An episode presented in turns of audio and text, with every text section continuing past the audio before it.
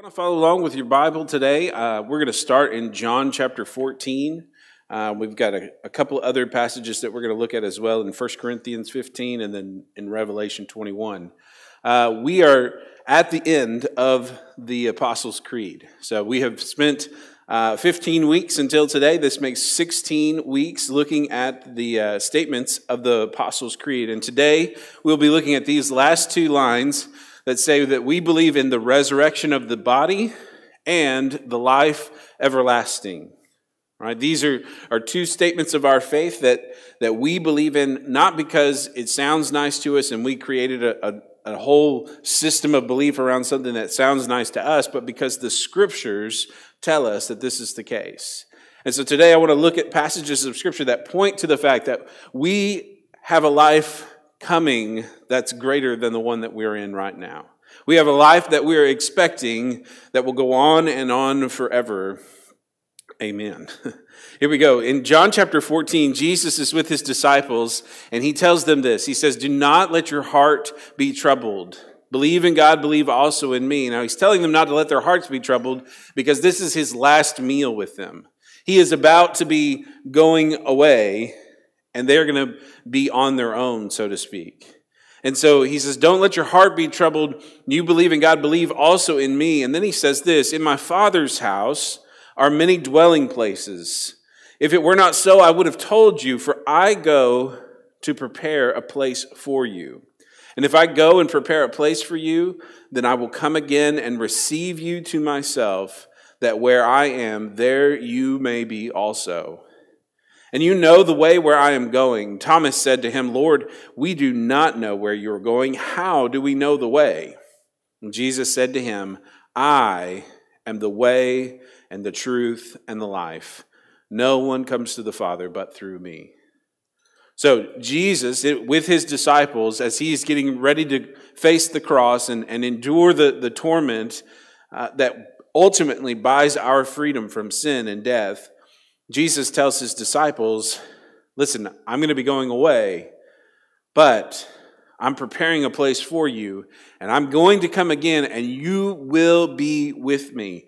In other words, I'm going to make a place ready for you to spend out the rest of eternity with me in my presence.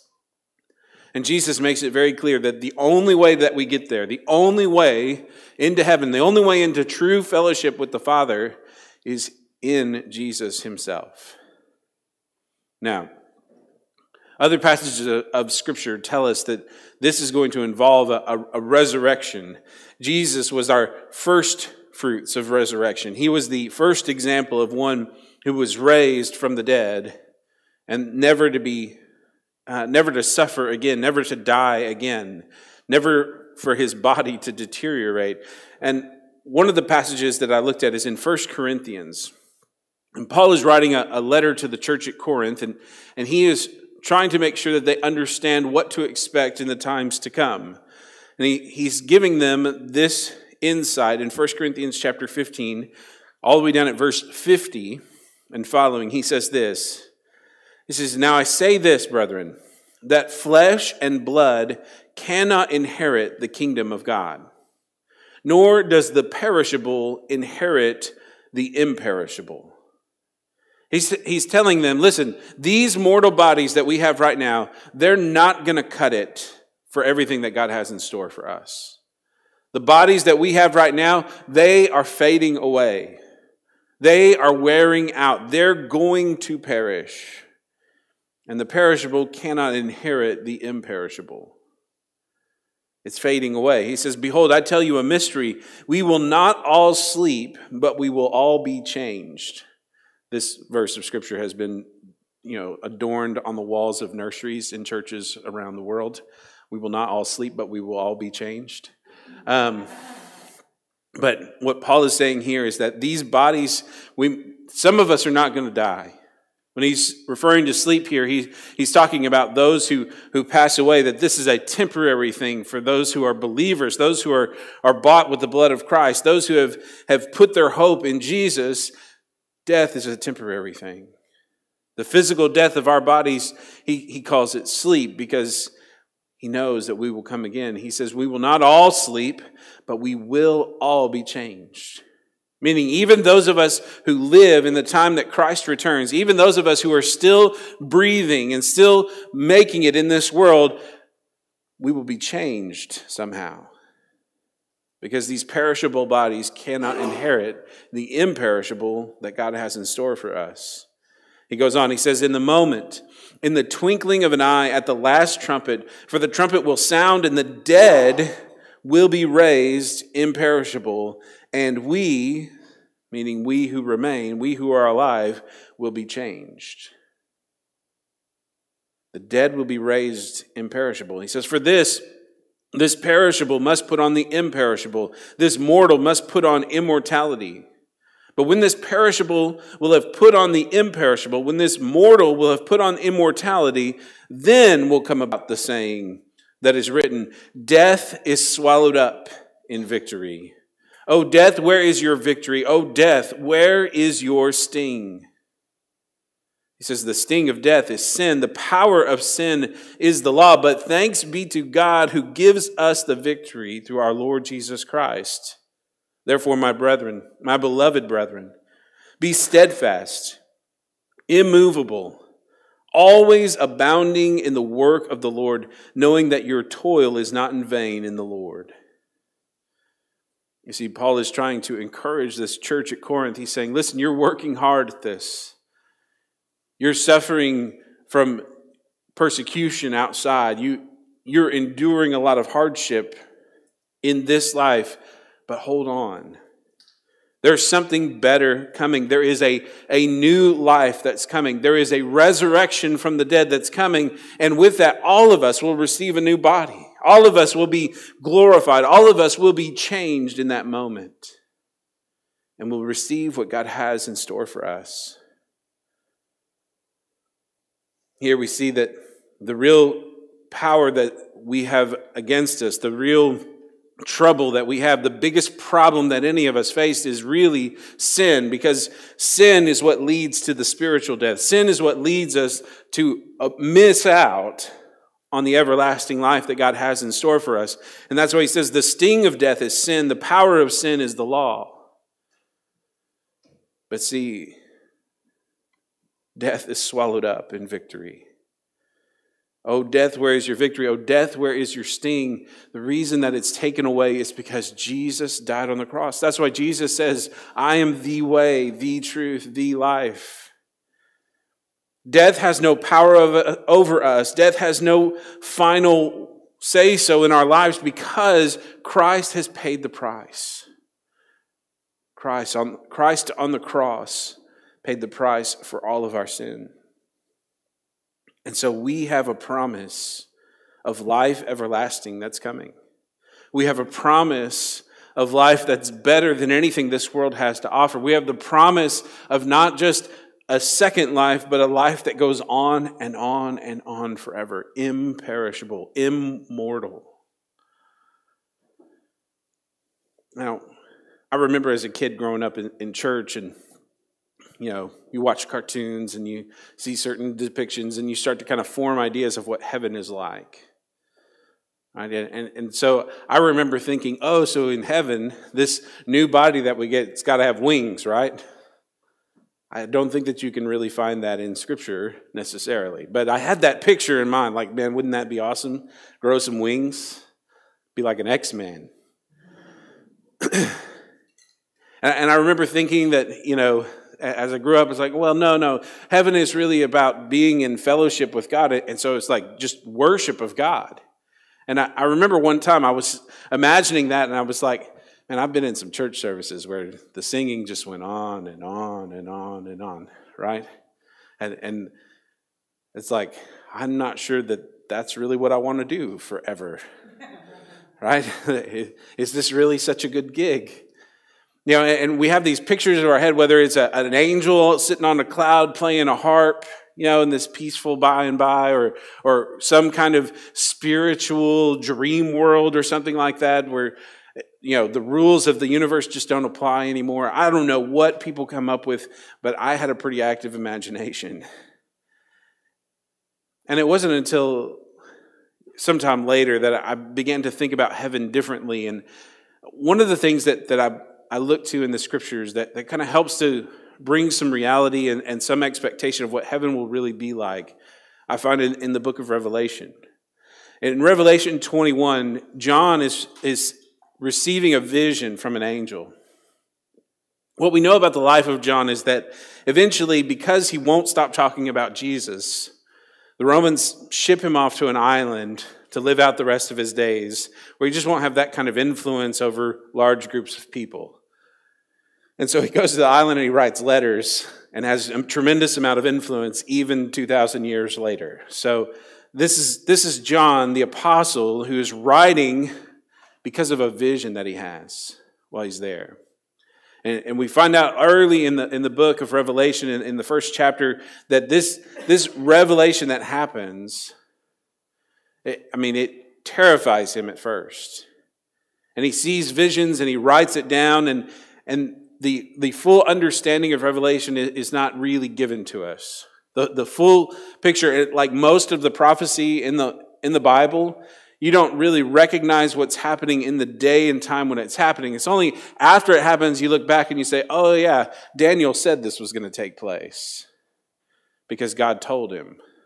Right? Most of the time we don't we don't have that clear picture. Like Pharaoh had the dreams about the, the seven fat cows getting swallowed up by the seven skinny cows. He had no idea what that meant, but only because God gave Joseph a special insight, an understanding, did he see that means seven years of plenty followed by seven years of famine. We better get ready for the famine. Most of the time, though, we don't get the explanation until after the fact. We don't see it until later. But towards the end, John is given a, a picture of what heaven will be like.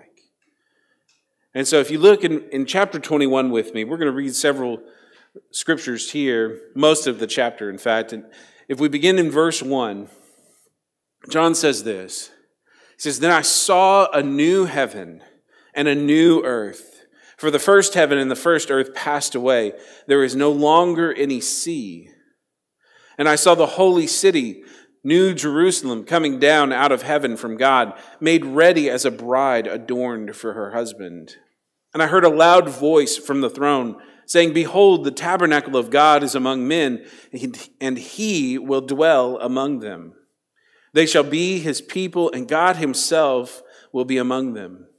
And he will wipe away every tear from their eyes, and there will be no longer, there will, excuse me, no longer be any death there will no longer be any mourning or crying or pain. Can we get an amen for that one? The first things have passed away. And he who sits on the throne said, Behold, I am making all things new. And he said, Write, for these words are faithful and true. And then he said to me, It is done. I am the Alpha and the Omega, the beginning and the end. I will give to the one who thirsts from the spring of the water of life without cost. And he who overcomes will inherit these things, and I will be his God, and he will be my son. But for the cowardly and the unbelieving, the abominable, the murderers and immoral persons and sorcerers and idolaters and all liars, their part will be in the lake that burns with fire and brimstone, which is the second death. And then one of the seven angels who had the seven bowls full of the seven last plagues came and spoke with me, saying, Come here. I will show you the bride, the wife of the Lamb. And he carried me away in the Spirit to a great and high mountain and showed me the holy city, Jerusalem, coming down out of heaven from God. Having the glory of God, her brilliance was like a very costly stone, as a stone of crystal clear jasper. It had a great and high wall with 12 gates. And at the gates, 12 angels and names were written on them, which are the names of the 12 tribes of the sons of Israel. And there were three gates on the east, three gates on the north, three gates on the south, and three gates on the west. And the wall of the city had 12 foundation stones. And on them were the 12 names of the 12 apostles of the Lamb. Now, let me just pause right there and, and point out the fact this is a physical city that John is seeing. and it blows our mind in its capacity. It, it is engineering that, you know, makes the, makes the pyramids of Gaza look, or Giza, Gaza, Giza, right? Makes the pyramids of Giza look like, you know, Lincoln logs. What happens in the next few verses is the angel actually takes a measuring rod and he starts to measure the city before John so that John can write down the measurements. And most of our estimates, based on the translation of times and, and standards and that kind of thing, it, it estimates that the city is a, a cube. Like it is 1,500 miles wide, 1,500 miles across, and 1,500 miles high. Uh, it's mind blowing to try to imagine something that big. Just to kind of put it in a frame of reference, the distance from New York to LA is about 3,000 miles. So imagine a city that was that covered half of the continental United States. That's the kind of dimension we're talking about. It's huge. Unbelievable. And the, the beauty, the, the description of the building materials are, are just out of this world. The, the, the kinds of costly stones that it's depicting are, are just unimaginable. And you can tell by the way that John writes about this that he is just blown away by the beauty and the majesty of this city. And it says that John was taken to a mountaintop to, to view this. And so, one of the things that, that I would first point out is that whenever the Bible talks about heaven, the Bible is talking about a, another physical reality. It's not just some kind of ethereal, spiritual, other dimensional kind of place, it's physical. The Bible uses physical terminology to describe what heaven is like. John stands on a mountain, he sees a river. There are, there are sounds, there is light, there, it, there is evidence, according to the scriptures, that heaven is going to be like earth, but perfect. Like the most beautiful thing you can imagine times infinity. That heaven is going to be something great greater than we could ever imagine. But it's not just sitting on your cloud playing your harp. There's going to be stuff to do. There are things there. There are places to, to see and visit. And I believe that there's going to be work to be done. Look, at, look on with me in verse 21. In verse 21, he says, The 12 gates were 12 pearls. Each one of the gates was a single pearl. I would hate to see the clam that that came out of. And the street of the city was pure gold like transparent glass. Yeah, pure gold like transparent glass. I have never seen gold that pure. I don't know exactly how to describe that or how to even picture that in my head. But he goes on, he says, I saw no temple in it. For the Lord God, the Almighty, the Lamb, they are its temple. It says, The city has no need of the sun or of the moon to shine on it, for the glory of God has illumined it, and its lamp is the Lamb. The nations will walk by its light, and the kings of the earth will bring their glory into it. Now, the nations will walk by its light. The the kings of the earth will bring their glory into it.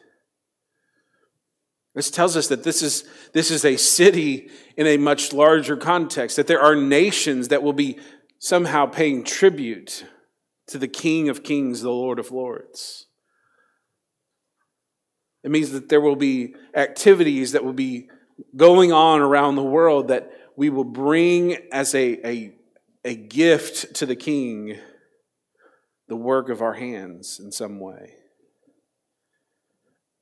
He goes on, he says, In the daytime, for there will be no night there, its gates will never be closed. They will bring the glory and the honor of the nations into it, and nothing unclean, no one who practices abomination and lying shall ever come into it, but only those whose names are written in the Lamb's book of life. Now, listen, this picture of heaven is not the same as what Bugs Bunny would depict heaven to be like. This picture of heaven it illustrates that there is something very real and tangible about it.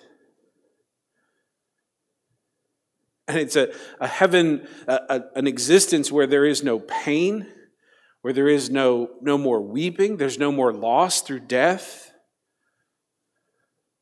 This is something that is great that we have to look forward to. And what we're doing right now, this life we're living right now, it, it pales in comparison to what God has in store for us. But it's important because we're getting ourselves ready for that day.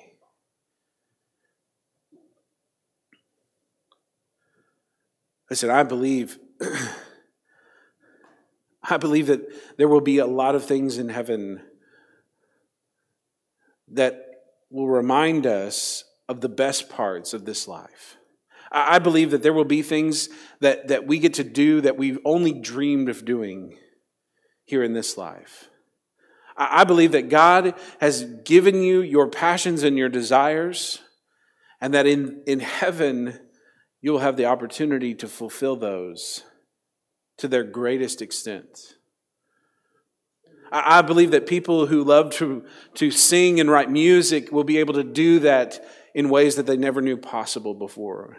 I believe that people who love to study science will get to unravel the mysteries of how God made what He made and how beautiful it is for His own glory.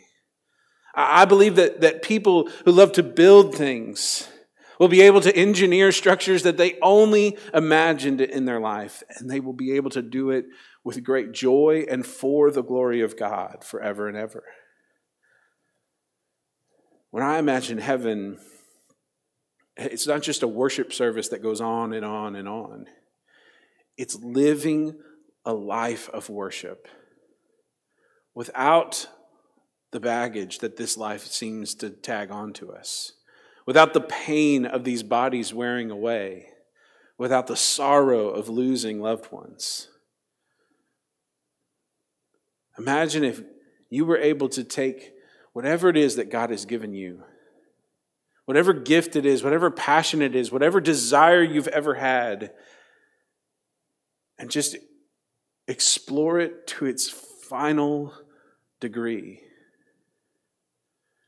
all for His glory. And we'll all get to share in that experience together. We'll all get to be blessed by seeing what God has given us the capacity to do. I believe heaven will be greater than anything that we can imagine. So, when we say in the, the creed, I believe in the resurrection of the body and the life everlasting,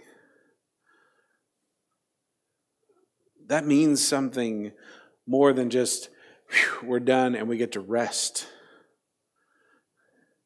It means that life will really begin at that time and that we'll get to see what this is really all about. We'll see God face to face. His light will permeate everything that we do, and we will get to go far and, and above anything we could have ever imagined in this life. God has more in store for us. All right, so I got through that part. Here's the last thing that I want to do. Just kind of as a a summary of what all we've talked about. So I'm going to kind of go through these lines one more time with us in the time that we have left here. First of all, we said, I believe in God the Father Almighty, the maker of heaven and earth. When we say that we believe as Christians in one God, we're talking about a God who is over everything and that He is the one who created everything that's here and that He is the one who set it in motion and sustains it. God is in charge of everything. We believe in Jesus Christ, his only Son, our Lord, and that Jesus was born of a virgin, that he was conceived by the Holy Spirit, that he lived at a very particular point in time in which Pontius Pilate had dominion over the part of the world where he lived and was able to execute Jesus. And we believe that Jesus was crucified under the Roman rules that he really died, that he was really buried. And we talked about descending into hell and, and the, the mystery that is involved in the scriptures in that particular point. That we don't have as, as clear a narrative of what that looked like, just a couple of references, kind of in passing.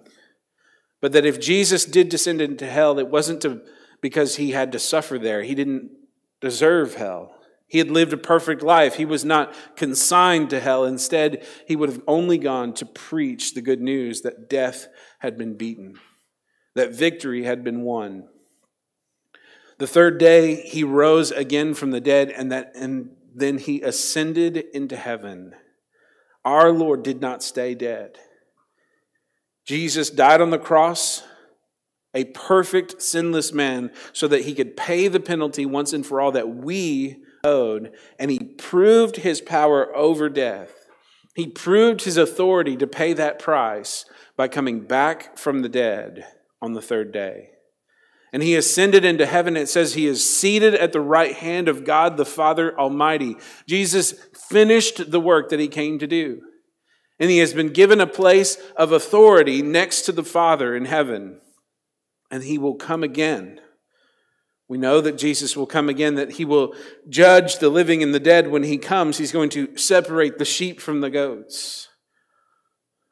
He's going to distinguish between those who knew him and those who did not. We know that there is a Holy Spirit. That Jesus actually told his disciples, It's to your benefit, it's to your advantage that I leave and go away because then the Father will send the Holy Spirit. We talked about the work of the Holy Spirit, that the Holy Spirit's job is to remind us of all the things that Jesus taught us and to give us the power and the abilities that we need to accomplish the work that God has sent us to accomplish.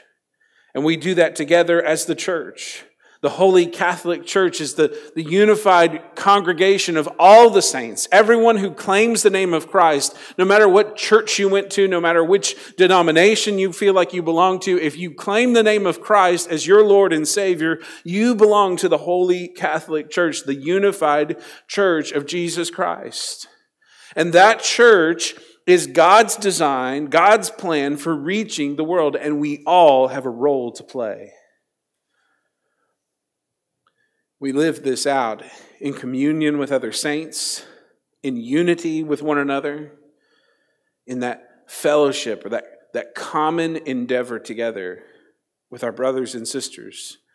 We believe in the forgiveness of sins, which is our biggest problem. Our biggest need was that our sins would be dealt with because unless our sins are paid for, it doesn't matter how good we are, there's still that impurity that has to be dealt with. And it was Christ dying on the cross that won our forgiveness so that he is just and our justifier. And that because we have forgiveness of sins, we have the resurrection of these mortal bodies. And we're promised a change where the mortality will be done away with and we'll put on immortality and that we will live an everlasting life with our Savior in glory. And that will be far beyond anything we can imagine. Thank y'all for going down this journey with me. I thank you for the questions. I've had some really interesting conversations through this process, and I love that. And um, I'm looking forward to what comes next. If you have other questions about it, please don't hesitate to ask. I, I had somebody actually, uh, some of our visitors a couple of weeks ago, they're like, uh, We're not Catholic. Are we in the wrong church? Like, well, no, it's lowercase c Catholic. And there's, there's been other questions that are a little bit harder to digest and, and, and chew on, but I think that that's important too for the journey that we engage in those questions, that we take the time to ask them. We don't try to just bury it and pass it off and say, oh, I don't even want to think about that because it might wreck everything. I, encourage you to jump in. Find some believers who will have the discussion with you, but ultimately, our faith, our hope, our trust is in our Savior. These are the things that we believe. And I believe that it leads us leads us to the life that God really designed us for. Let's pray together. God, I thank you for your word. Above everything else, Lord, your word is where we find truth. If we find truth anywhere else in this world, it's simply a derivative of what your word has taught us. Father, I thank you that we can find hope among the truth. Lord, that we can find peace in the truth. Thank you that we can find everything we crave in the truth of your word. Father, I pray that no matter what it is that, that we may hear, that we may listen to, that we may draw conclusions about, Father, I pray that in everything we would take those, those truths, those statements, those beliefs, and we would examine them against the standard of your word. And that your word would lead us to what is really true. Father, thank you. That just because we have questions doesn't mean that we're out of step with you. And I thank you that your word invites us to, to come and to reason with you, to, we don't have to leave our intellect at the door. We don't have to leave our questions behind. We don't have to bury our doubts. But Lord, we can just confess them to you. We can ask those questions. Lord, we can search for answers. God, at the end of the day, sometimes your word just calls on us to trust you in faith. Not a blind faith, but just faith with our eyes wide open to the fact that you you have satisfied everything that we need. That you have spoken truth over every area of our life that matters. Father, I pray that that faith would be something we hold fast to. That even in the doubts, even in the questions, Lord, you would receive glory and honor.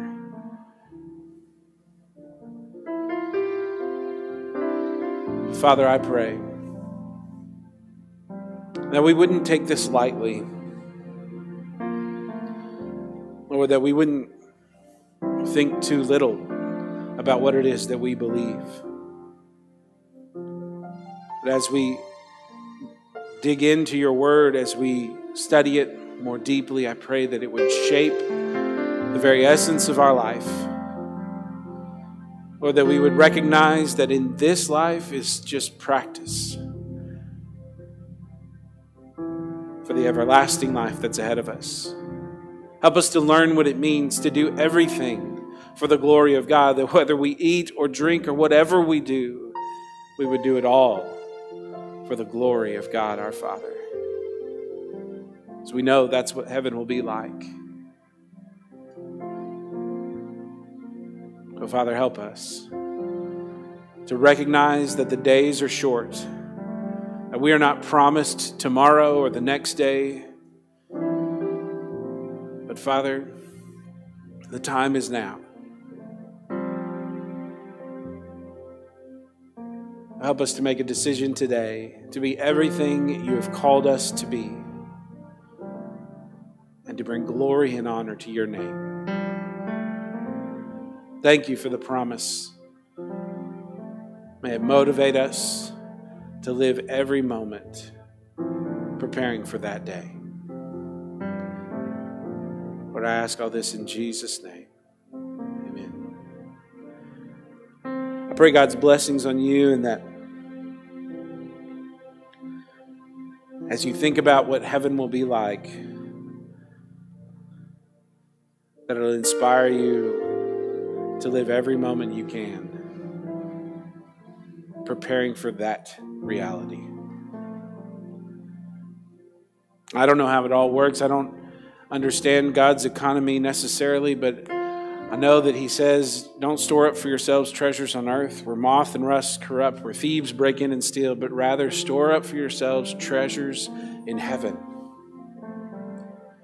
The best I can understand it, the most valuable treasure in the eyes of God is people. That's what He paid the highest price for. That's what He created this world ultimately was to house His most prized creation. You and me, your neighbors, your coworkers. God loves all of us. I pray that you'll be investing in that kingdom by bringing as many people along with you as you can. It's going to be greater than anything that you can imagine in this life. May God bless you and may He inspire you. You respond to the Lord as Keatron leads us in song.